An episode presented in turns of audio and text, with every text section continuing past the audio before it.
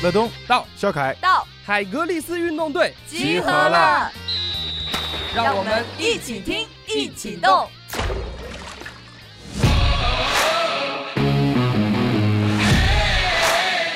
今天体育专场对吧？我我还问导演，我说体育专场为啥总找这男篮，这让人闹心呢？就不能找找女排吗？人家说女排都在训练，没空上综艺。不，你先吧，毕竟留给中国足球的时间不多了。哎呦，留给中国篮球的时间好多哦，上到教练，下到队员都参加综艺了。哎，我就不明白啊，说踢足球的，哎，门大球小人还多，你咋就不往门里搁呢？你踢的都是啥国家呀？你们不说，我还不知道这些国家队这么厉害呢。你以为我知道啊？我也是第一次碰到他们啊。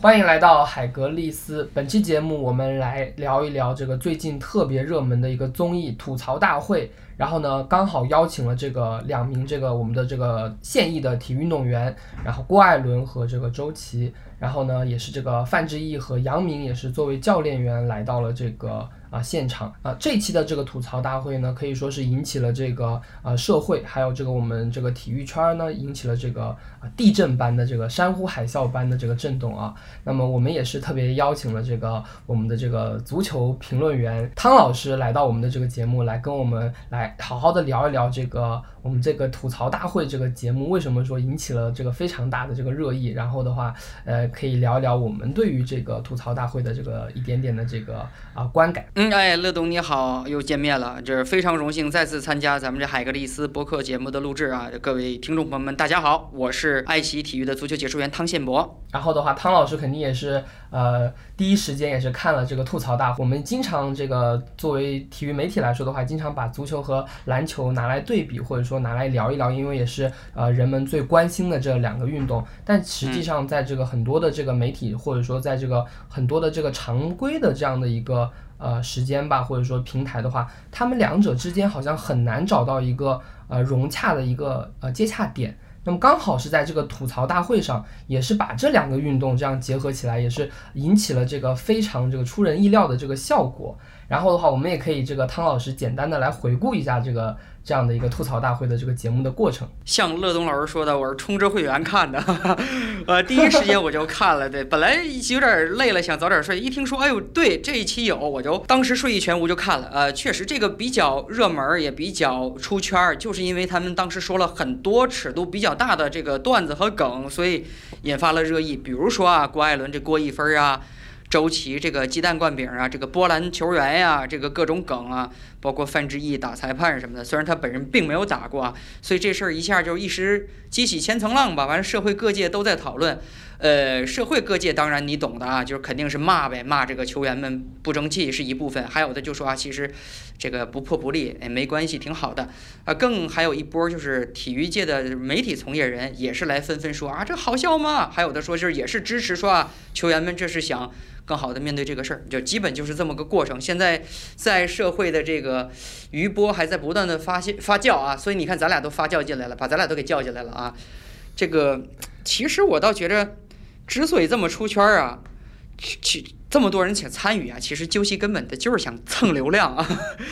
就为什么我想这么说呢？因为呃，之前咱们说过这个美团那个王兴啊，说国足跑不过大学生那个乐东，你还记得吧？记得记得，就是其实啊，这个社会上只要是呃，或者说是喜欢拿足球开玩笑。然后的话，这个好像说国足一定不会有错，然后国足成为了这个最差的一个标签和这个啊代名词了。但事实上的话，我觉得也是一个大众舆论的一个这个风向吧。好像就是呃，我们觉得这个东西做的不好，就说什么比国足还臭啊，这个臭脚这个词一直都这个标签一直都摘不掉。无论是王兴还是这个啊任何的一个这个脱口秀演员啊，这个社会人物都喜欢这样去形容啊，其实也是。这个那大家的话就是这个比较对国足比较了解，然后每每一年的这个冲击世界杯也好，还是这个奥运会也好，都是这种满怀期待，然后又这个铩羽而归。对，是，所以这个中国足球永远是一个全民的一个槽点，一个梗啊，都可以去说。但是之前我觉着王兴那次和这次其实有个本质区别。王兴那次批评足国足，呃，说这个就足球运动员跑不过大学生，会被那么多人就是这个追着去去吐槽，或者是跟他争论，甚至是谩骂。我觉着就是因为王兴他是一个纯外行。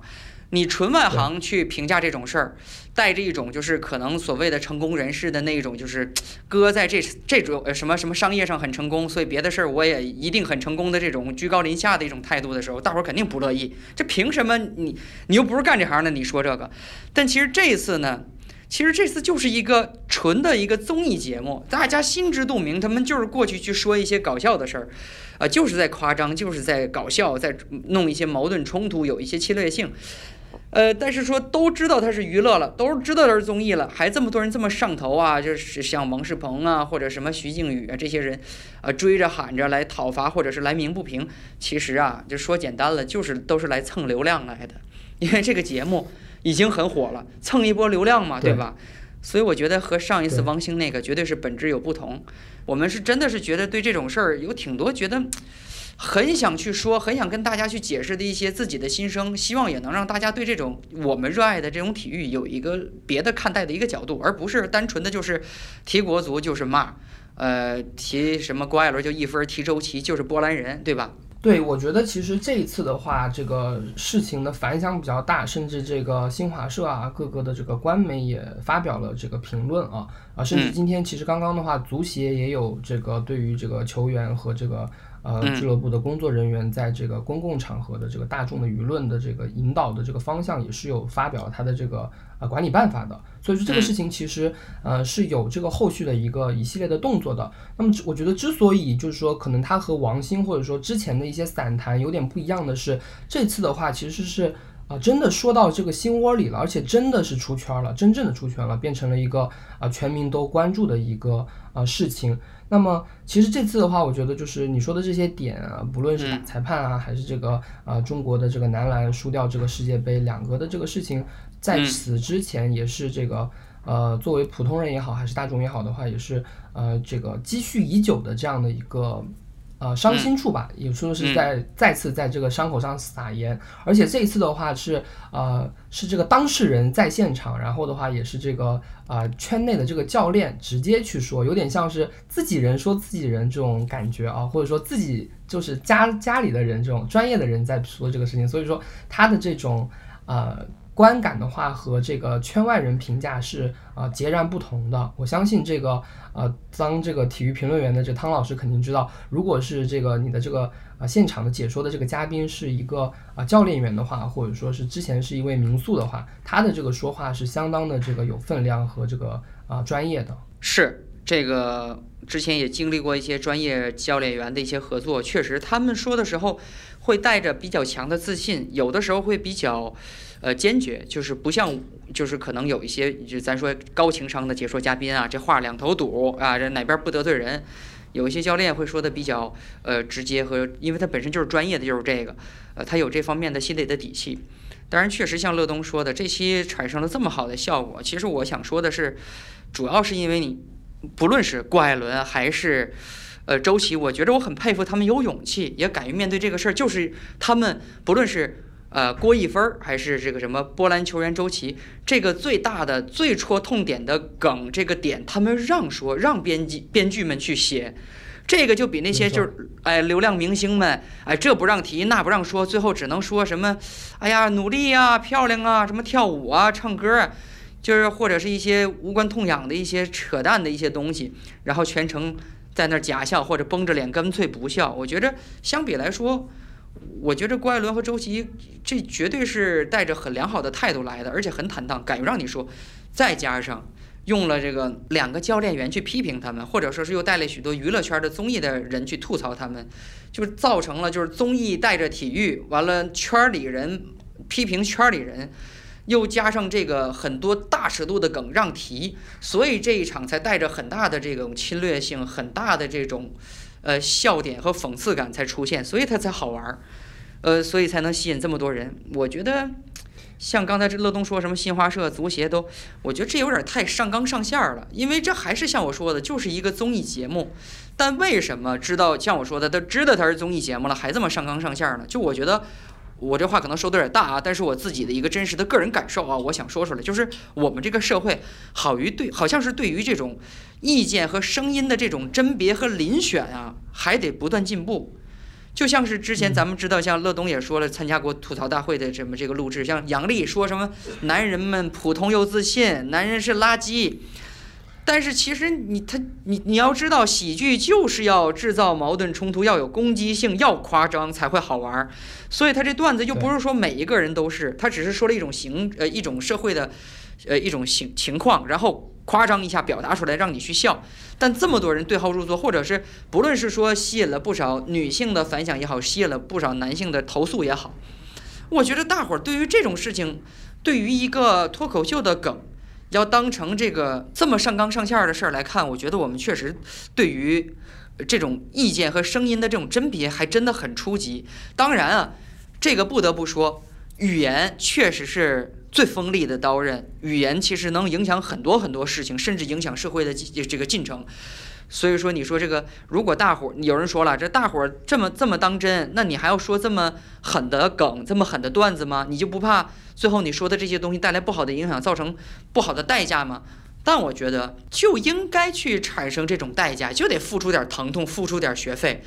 呃，因为咱们知道这个东西想进步，如果你不付出点伤痛，你不疼一下，你不付出付出点什么来，你不交点学费，你就想进步，那你这想瞎了心了，你白日做梦，癞蛤蟆想吃天鹅肉了的。所以我觉得就是应该付出代价，就是应该流点血，这样才能进步。也许这个过程会有阵痛，也许可能短时间内大伙儿对足球、篮球、对中国体育会产生更大的误会，但是这个事儿到最后过去了之后，绝对会起到我觉得是一个好作用。最后，大伙才通过不断的一个两个事儿发生，才知道啊，哪些是段子，咱别当真，一听一过笑笑就得了；哪些是正经的事儿，对吧？该付出代价就得付出，该阵痛就得阵痛，哪怕这个阵痛的时间有点长，不那么短，但是想进步就得经过这个。汤老师也是经常做这个西甲呀，像英超这种啊国外的这个联赛的。啊，像之前我们当编辑的时候，也是大量的要去这个浏览这个外媒对于这个体育的这个报道。大家知道，其实，嗯，体育的这个娱乐化的话，在这个英国还是在这个美国是非常这个习以为常的一件事情啊。比如说之前的话，这个姚明啊，在这个菜鸟赛季打 NBA 的时候，巴克利去亲吻这个驴屁股，然后也是因为这个打赌的这个呃输了。但其实，其实也正是在这个巴克利这个打赌和这个亲驴屁股的这样的，他其实出丑了的这样的一个情况下，姚明才在整个的美国或者说是啊整个的这个篮球世界打出了声量。其实啊，娱乐化对于这个球员的一个知名度的推广。啊，对于这个球市的一个推波助澜，它的这个效果是要远远大于，就是我们现在可能会觉得啊，我们要把这个男篮要给要这个中国足球要给点面子，要更多的呵护。这个的话，其实说实话，这个上节目和这个训练和比赛真的是彻彻底底的这个两回事儿。这个球员这个呃，除了在训练场上，在这个生活当中的话，那也是普通人做做节目乐一乐的话啊，拿自己的这个呃之前的一些经历给别人笑一笑，这其实。呃，对于我觉得球员来说的话，也是一个呃日常的一个呃生活的一个补充。更重要的是，能够哎让大家知道我们是关心他的，我们是非常知道他的，然后能够在这个场上的训练当中的话，能够更加的专注。是。呃，我觉得乐东老师刚才提出的这个体育的娱乐化，这个我是很认同的。因为这说实话，人类的本质不就是斗争嘛？当然，和平年代你也不能老打呀，是吧？怎么办呢？就会用体育的方式去进行一种替换，所以才那么牵动人，是吧？所以说，体育它本身就是和娱乐很像，就是给人带来有时候愉悦，有时候这个痛苦，有时候发人深省，其实是一样一样的。就简单来说，你体育你肯定不能把它归到一产或者二产，那不就是三产吗？三产基本就娱乐嘛，是吧？娱乐服务，这个所以体育的娱乐化其实它的本质就是这个东西，呃，所以就像是刚才你举的这个篮球的例子，嗯，不论 NBA 还是英超，他们都是在最商业的帝国里面出现的这种呃最优秀的系列的产品，才会在世界范围内有这么大影响。所以你看，像美国的 NBA，咱 NBA 举例吧，咱不说英超了，就 NBA 举例。呃，你说乔丹伟大吗？他肯定伟大。但是你说之前像什么这 J 博士啊，什么张伯伦呐，不伟大吗？一样伟大，也很伟大。咱不能说百分百一样吧啊，这只能说他们都是很伟大的。但为什么乔丹这么受人敬仰，成了篮球上帝？他恰好赶上了。NBA 商业最好最好的时刻，也是在全世界发挥最好作用的时候。所以呢，很多人心中的篮球之神不就是乔丹吗？所以我觉得有娱乐化现象是很正常的。呃，二一个确实，球员参加娱乐这个跟他训练其实真的不产生影响，对吧？就是你以为运动员二十四小时就都在训练吗？他也得歇着呀。科学的训练方法可不是一天三四练上来几万米，那不把人练废了吗？尤其是在现在，咱们乐东也是运动员出身，知道咱们这个训练的科学体系在不断的进步啊。现在肯定不是往废了练。嗯，举例子，以前咱们运动员一整踢完踢完球了，训练完了，可能吃的还挺油腻，吃红烧肉。现在肯定不会这么吃。那以前运动员练了一身臭汗，可能想洗个热水热水热水澡，但是现在的球员们。呃，出了一身臭汗之后，训练完了还得可能站冰桶，可能得液氮啊，还得冷却一下。对，这要是放以前，这绝对物，这人废了，这肾不废了吗？所以我觉得大伙儿这对体育的这个可能理解也是需要呃跟着这个东西去进步一下。所以我才说，为什么像王兴的那种外行人评价才会招骂，因为你真的不是特别懂，不懂的时候不懂装懂这个鲁班门前抡大锯拉大锯啊，关公门前耍大刀啊，那你就是彪啊。所以我觉得确实是，那娱乐化现象既不影响他训练，他又想来上一下，呃，而且他又这么坦荡，这么有勇气，面对自己这么大的槽点，不设任何防备，让你去说，我觉得挺好呀，这有什么不好？反而很显得坦荡，这玩意君子坦荡荡。呃，对于这个职业运动员，哪怕是这个现役运动员上综艺节目，啊，在这个美国和在这个啊欧洲，其实是家常便饭，或者说甚至是他们和球迷之间直接的这个。Battle 都是非常多的这个情况，可能是真的是国内的这样的节目反而不是说呃太多，而是太少了。是没错，中国呢确实我觉得体育这种参与到娱乐当中的相对来说有点少，其实可以适度的增加一些。呃，所以说这次和吐槽大会这一弄，其实我觉得是一个一加一大于二的，一加一大于二的效果。因为为什么呢？因为我从事这行，我的我们这深知啊。这个体育你肯定干不过综艺，你甚至干不过，呃，肯定不是甚至啊，是肯定干不过一些网剧，甚至绝大部分网剧。体育相对来说，可能人人都知道，人人都能骂两句，或者人人都能谈两句。但是他在人们心中所占据的地位其实又挺尴尬，就是人人都知道，人人都想骂，但是人人又没有那么关心，而人们关心的可能是某个女演员代孕的孩子要不要，是吧？哪个男女演员非婚生孩子了啊？这孩子到底怎么回事儿，是吧？哪个男演员确定婚，呃，这确定了这个什么，呃，这个情侣和谁情侣关系确认了？哪个明星公这个什么室内抽烟了？这玩意儿它的热度远远超过说哪个球员有什么好表现。所以说，我觉得倒是希望，呃，运动员们借着这个机会参加一下，尤其是像我刚才一直在说的，带着勇气、坦坦荡荡的让你说，这是反而我觉得挺好的，而且会起到一种，哪怕付出惨痛代价，眼下会被人看扁，但是将来长远来看会是一个比较好的、有利的效果的结局。所以我觉得这个确实像乐东说的，娱乐化也好，合理的加一些综艺也好，嗯，挺是个好事儿的。对，然后汤老师其实也是在这个啊综艺非常强的这个平台啊工作做体育内容，然后的话，我们也其实也特想特别想知道，就是这个体育的这个内容和这个呃传统我们认为的这个娱乐的这个内容本质上有什么相同和不同的这个点？哎，这个其实很是一个关键的问题，体育和娱乐的本质相同与不同，像我刚才上一个话题说的。呃，体育和娱乐，其实体育本身也是娱乐嘛，这文体不分家，老这么说，因为都是给大伙儿服务啊，给大伙儿有时候带来痛苦，有时候带来快乐，有时候带来身形，呃，基本都是一个服务娱乐行业。但是不同，我觉得本质的不同是，就是咱们常说啊，文无第一，武无第二，就是说，举个例子啊，哎，你说这个叶问，我就说这个这个甄子丹演的好，你就说梁朝伟演的好，这东西争不下来啊。但是这个五。五就没有第二，比如说，你是拿金牌，就这一个金牌，那其他人就拿不着。你是银牌就是银牌，你是铜牌就是铜牌，你冲出不了亚洲，走不了世界，那你就是走不上世界。所以有的是，就是相对来说，体育的一种可量化性呢，又显得会更泾渭分明、更残酷、更真实。这个东西可能就是这样的。而且说的惨淡一点，说的难听一点，这也是中国男足啊。参加脱口秀大会或者吐槽大会，并不是为自己洗白的原因之一，因为没有成绩，你怎么洗白？就是没有成绩就没有洗白，没有买卖就没有伤害。所以说，我觉得这就是体育和娱乐的一个很的很大的一个本质的区别。既然两者有这样的区别又有不同，所以我觉得像我之前说的，两者混合在一起的时候，才会产生一种既类似。又能碰撞出特殊火花的一种效果，就像这个看小说一样的武侠小说，有人喜欢金庸，有人喜欢古龙，没有谁对谁错。但是体育界的话，跑得最快的，目前来看就是博尔特。呃，对，所以说这个没有这个第二名，说我我比我可以比博尔特这个更快或者怎么样，那你需要在奥运赛场上来证明自己。对，这就是说体育很多的这个问题的话，就是没有什么太多的这个争论的，特别是在这个成绩方面。虽然说可能体育会有一些这个呃足球和篮球相对来说还算是有一定的这个争论，但是它跟这个娱乐这个其他方面的话，这个就差别太大了。是的，我也觉得是，就是。呃，咱不是说瞧不起文艺啊，文艺工作者或者一些呃演员啊、艺人啊，真的非常拼命。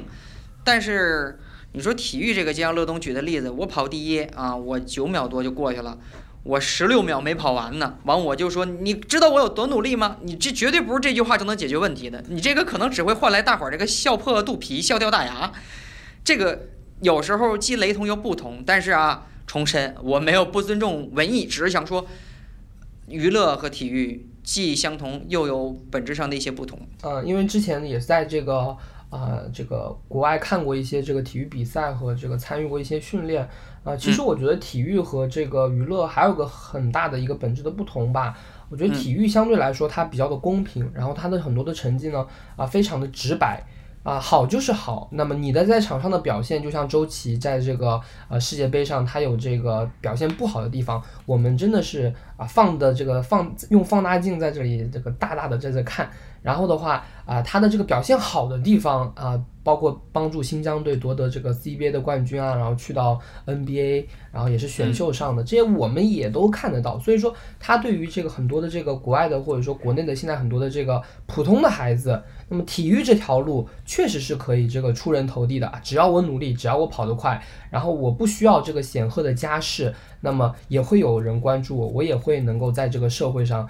啊有一个生存的这个一技之长。所以我觉得体育的话啊，它为什么能够在这个人类的这个社会发展上一直的这个啊，在一个非常重要的一个位置，就是因为它的这种啊公平和这种。啊，简单的、直接的这种呃比较自然的这个本性的话啊，也是它非常吸引人的这个地方啊。是呃，像这个汤老师的话，你是在这个爱奇艺知道有非常多的这个自制的一个剧，做的非常的好。但其实你知道这个。肯定也知道这个啊，我们的一些足球的联赛，它本身就是最好的这个剧本，然后的话不需要我们太多的这个啊编写的话，它也非常的精彩，一集一集的引人入胜。嗯，对，因为这个体育是实时发生的，随时随地的，就是随机的，不受控制的，没有编剧的，所以它偶发性多啊，戏剧性的东西也多，所以才吸引人。因为你想不到，就是举例子，你说这这个电影。啊，我看的类型多了，我可能下一步又看一个同类型的电影，我都知道下一步要发生什么了。但是足球这个可能，或者说篮球，或者是其他体育竞技类活动，你基本猜不着。当然了，像乒乓球这种，你你基本能猜着啊，中国队赢啊，最后包揽前三名啊，完了福原爱哭了，当然她哭不是因为离婚，是因为输了啊。啊，这个这种情况可能会会多一些，其实这也是体育的魅力之一。当然啊，凡事它没有一个绝对，呃，体育的一种公平也好，什么也好，只是一种相对的，咱也不能说它有个绝对，它也有一些小概率的情况会发生。就好比啊，咱们说应试教育这不好那不好，但是应试教育是现阶段选拔人才相对来说最公平的一个平台，一个途径。我觉得这两者是有类同的地方的，就是它肯定有它的问题，但是相对来说，它又是最好的一种情况。告诉大家一个好消息，海格力斯运动队建立了自己的微信公众号，只要在微信当中搜索“海格力斯运动队”便可找到。我们会在公众号里发布更多有关运动的精彩消息，希望大家多多关注，和我们一起运动。这次的这个吐槽大会呢，其实在啊、呃互联网上有很多的这个呃舆论，特别尖锐的就是这个、呃足球的这个教练有没有资格来这个说篮球，其实也是我们国家这个长久以来会觉得篮球的这个水平更好一些，那么足球这个更弱一些。那么我觉得对于这个两个这个我们最看重的这个项目，那它两个之间到底有没有这个横向比较的这个可能性？哎，我觉得这个也特别值得来聊一聊。嗯，我觉得这个是个特别好的问题，就是到底有没有可比性？咱们就这么说吧，这事儿它是客观存在的，你就不论你说有没有可比性，他们之间心中也好，或者是当面也好，都会进行一些。呃，所谓的明里暗里的对比，因为任何行业、任何地方都有这个鄙视链儿啊，所以体育里边肯定也有，是吧？能拿得着牌的，瞧的瞧不起拿不着牌的；能进国家队的，瞧不起呃进不了国家队的。所以不论你这爱或者不爱，恨或者不恨，它就在那儿。呃，而且毕竟都是竞技体育，真要是比的话，也真的是没办法。人就像我说的，没有成绩就是洗白不了。那我有成绩的，我可能真说你两句，你也真的只能认，或者说是，呃，即便是你想反驳，你心里终究是有点虚。二一个啊，咱说啊，这就是一个综艺娱乐节目，它就要制造这种矛盾冲突，让看似起码道理上，呃，或者礼貌上来说不应该进行比较比较的两个，呃，这个体育领域就要进行一个比较，这才有意思。就像咱们听相声，为什么愿意听侯宝林大师唱呃说的那段关公战秦琼？因为关公秦琼它不是一个朝代的，碰一起了是因为有戏剧冲突，哎，有一些小包袱。所以说，我觉得，呃，首先客观存在的这个情况就是，它不比也得比，比了也得比。二一个就是它就是一个综艺东西，呃，它比了就比了吧，大伙儿就是看一看也就觉得还行。嗯，但是网友们对此的这种对立的观点呐、什么你没有资格啦，这互相就指责说篮球没有道理，说足球或者足球没有道理，批评篮球，再或者就是直接就是骂自己呀、说骂就骂自己喜欢的球员，说你怎么这么说？你这个就是啊，就是你这个良心不会痛吗？就是这种情况，骂的实在是特别难听啊，成绩好坏这玩意儿要不要脸的什么的，就这种东西都有了。其实我觉得。首先还是那句话，它就是个综艺节目，你这么上纲上线，这就可以回到咱们的第二话题了啊，就是首先是大伙儿对声音的甄别真的是有问题，啊、二一个就是我觉得这些运动员们敢于直面问题，有这个勇气，我觉得你们骂真的是没什么太大的道理。就比如说咱们说这徐梦桃，她是一个自由式滑雪空中技巧的一个世界冠军顶级选手，上一届这个平昌的这个冬奥会上，她决赛之前她就说我就是要拿金牌的。结果最后咱知道啊，呃，很很遗憾，他失误了，最后没拿着，自己也是遗憾流泪。当时许多人就骂你怎么说这个话，就不知道收敛点儿吗？其实我觉得运动员关键时刻自己逼自己一把，或者是没有说车轱辘话，没有说那种就是水水词儿啊，我一定尽自己最大的努力，但是我要怎么怎么样，就是没有说那种就是模棱两模棱两可的话。我觉得这是天大的勇气啊，这是有刚的人，有勇气的人。但是大伙儿去骂他，这个。首先，我觉得就是敢于逼自己一把，敢于直面问题，敢于直面批评，这是好事儿。二一个，网友的话没那么重要，他们爱说什么就说什么吧，因为全世界的网友。对任何就是全世界各地的网友骂体育都是随便骂，想怎么骂就怎么骂，怎么骂怎么好骂啊！这怎么像？哎，怎么听着跟他那个火锅艾特蜜广告似的呢？就是怎么骂都行啊！网友们躲在键盘之后的时候，他们说出来的话其实许多都言不由衷，因为他们许多时候只是为了发泄。躲在键盘后，他们是巨人了，生活当中的不满或者是一些阴暗的小人物的心理都可以暴露出来。这不光他们，其实我自己啊，是没做这行之前也有这情况，所以这也是批评我自己的一一段话啊。所以我觉得。网友有对立的这种，或者是不好听的话，爱有就有吧，这东西它肯定会有存在。既合理这话听着是有点儿听多了，有点闹心是吧？但确实有这个道理。二一个就是网友的话，有的时候啊，既然他躲在键盘后说的并不言不由衷呢，就真的不要那么走心。他说他的，你做你的，对吧？你做的事儿他没法给你帮到更多的东西。既然他的话不能让你帮到更好，你不如选择无视，或者是或者是少听。当然，更好的说法就是有则改之，无则加勉，自己做自己，继续好好做。因为就包括像我自己做解说员，不论你怎么说，都会有人骂你。但你要因为有人骂你去改变你的风格，改变你的做法吗？啊，当然，咱们前提是你的，呃，解说啊没有一些底线的一个硬伤的问题。就不论你怎么做，都会被骂，你就不不如不改变风格做自己，啊、这样起码你起码做得更真实。所以就网友的想法听听就那样。关于这个不同的项目之间的对比的话，可能呃大家并没有说找到一个很好的这个衡量的一个指标。就比如说，如果说大家这个非常的这个资深的体育迷的话，啊，体育界有非常多的这个跨界的这个奖项啊，比如说这个劳伦斯奖啊，它的话这个网球、足球、篮球、橄榄球、赛车啊，各行各业都拿来这个比较。那么它的话其实也是有一定的这个衡量的指标，比如说这个呃收入情况。那么这个的话就是我们可以说是啊、不同的行业你都是可以这个呃横向去比较的啊，比如说你的这个呃社会的这个影响力。那么这个的话也是可以有一个呃参照的一个指标，可以横向去比较的。还有要么就是这种啊、比如我们非常喜欢说这个 C 罗是啊、互联网这个世界当中这个粉丝最多的这个球员，或者说是啊、名人。那么这些也是可以去比较的。那么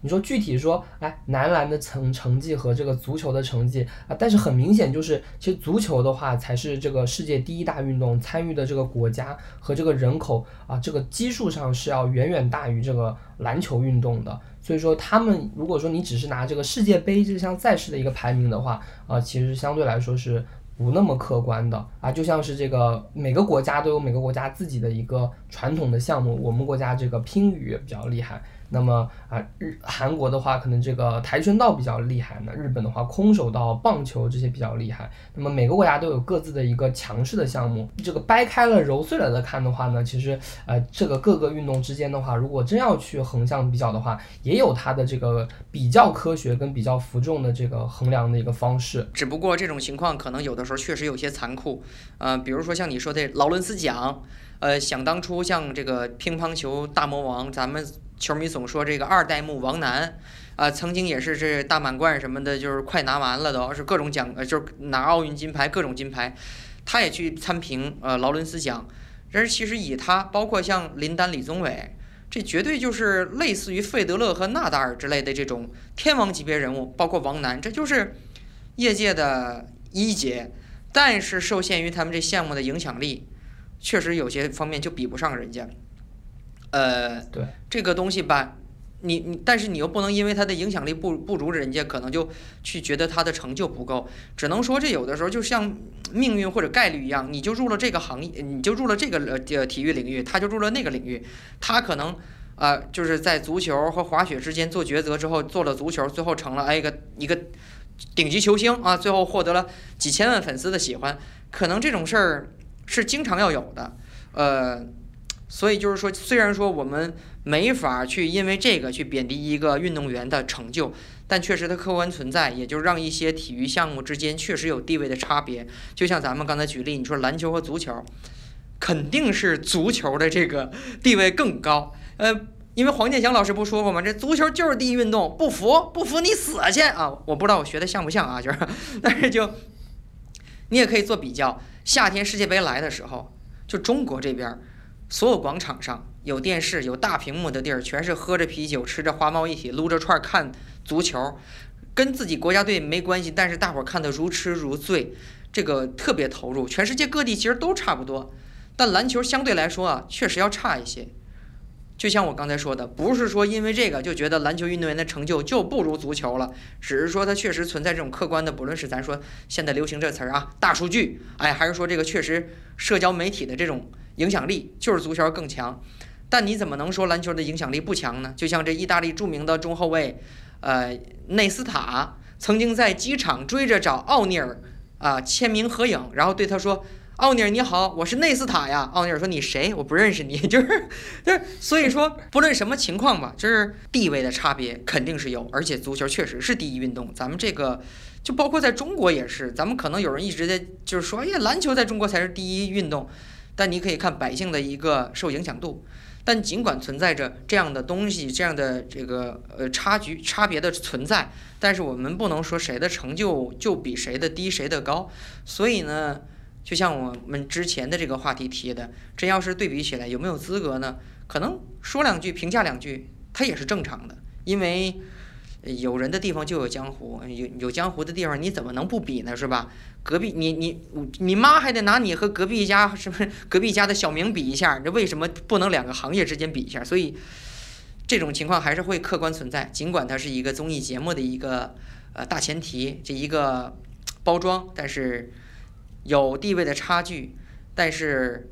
运动员的付出和努力和成就不分高低。哎，这次的这个吐槽大会的话，这个引起了这个这么大的热热议啊！作为我们做这个体育媒体相关的工作人员，多多少少还是有点欣慰的，因为啊，还是有很多的人关注这个体育，关注这个啊，知道这个范志毅，知道这个周琦，知道我们这个男篮的这个世界杯的这个失利的。所以说，其实呃，在这个。呃，在这个心酸的这个槽点的这个背后呢，其实也还是证明了，就是呃，体育还是在这个公知领域当中是非常重要的一个环节，也是能够感觉到就大家对于这个呃体育的这个热爱。呃，对，这话说的特别的对，就是大伙儿骂咱说的正能量一些，其实也不是正能量，咱们说的就客观一些，骂是因为他关注，就是爱之深责之切吧，就说明。我们身边的朋友，大家或者不论是网民也好，还是身边的大家，都是热爱体育的，或者是起码是对他持有关注的。嗯，既然面对大家的热爱，那大伙儿不论是好的话还是坏的话，像我之前说的，有则改之，无则加勉。嗯，我们继续努力就得了。呃，因为不论像乐东还是我，我们都在从事着这个行业，我们吃着吃，我们吃着这个碗里的饭，就更不会朝这个碗里吐痰。这种人呢，真的是才是真真正正的混蛋，甚至比所谓的键盘侠还还还还差一万倍。既然你看像周琦和郭艾伦，啊，范志毅、杨明都有勇气去面对那么无情的嘲笑，当然这无情打引号啊，那么有勇气去想承认自想承担自己的错误，也说过自己失误了之后失败了之后自己的痛苦其实大过于任何人。那我们其实对这事儿还有什么特别要纠结的吗？对吧？就是坦然的面对，说就说吧，呃，不论他说与不说，明天的太阳还是得升起，说生活还是得继续。我们，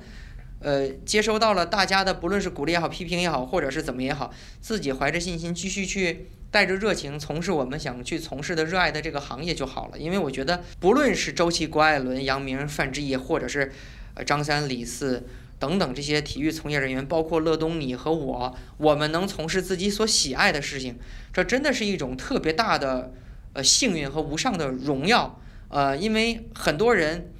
工作会有很多压力，因为他们并不是那么的喜欢。而我们既然能在喜欢和热爱当中当中啊从事自己的事业，嗯，就其实就相对来说已经是非常幸运了。不论是吐槽大会上说这些呀，还是说像甚至像我之前说的王兴的那种外行人的批评，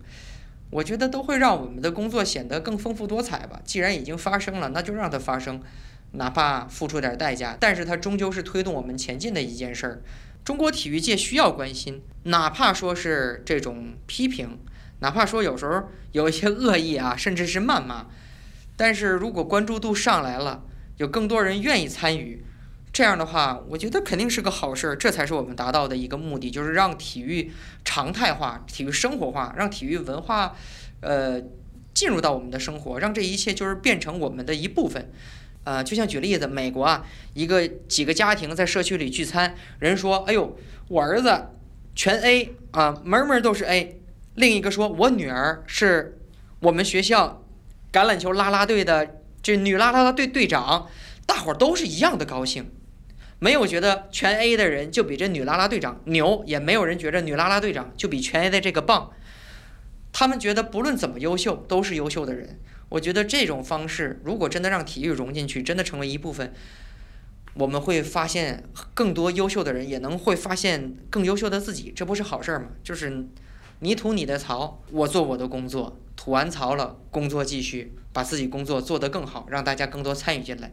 齐活了。其实最近的话，我们海格力斯也是做了非常多的这个啊健身和这个运动参与相关的这个内容。我们也是明显能感觉到，就是呃之前的话，可能我们会认为大众参与体育的方式就是看个球，然后看个比赛。那么其实现在慢慢的话，大家也是要自己去动起来。然后这个满一到了周末之后，可能大家的这个呃各个父母都带着自己的小朋友去参加这个体育的这个培训。所以说，其实体育的话，这个对于我们的这个日常生活的影响是呃越来越大的了。但是你肯定是自己踢了球，你才能更好的这个看懂足球，然后才能更好的去理解这些啊、球员的这个所思所想，去看待这样的一个。呃，就是社会现象，我是觉得这个体育对于大家的日常的生活的话，其实分量是越来越重的了。呃，对，这确实说的对。像我这边也是，经常我们自己去踢球的时候，就会发现，呃，家长在场边，孩子们是各个国家的孩子们一起在踢球，呃，就是我觉得他们在享受快乐，享受足球，就是更是享受这种团体合作之间带来的成长。我觉得这个真的是太好了，让体育走进生活肯定不是坏事，也能让。不论就是，尤其是从小接触的这种孩子，他们也更懂得怎么在团体当中做出贡献，怎么懂得分享啊，怎么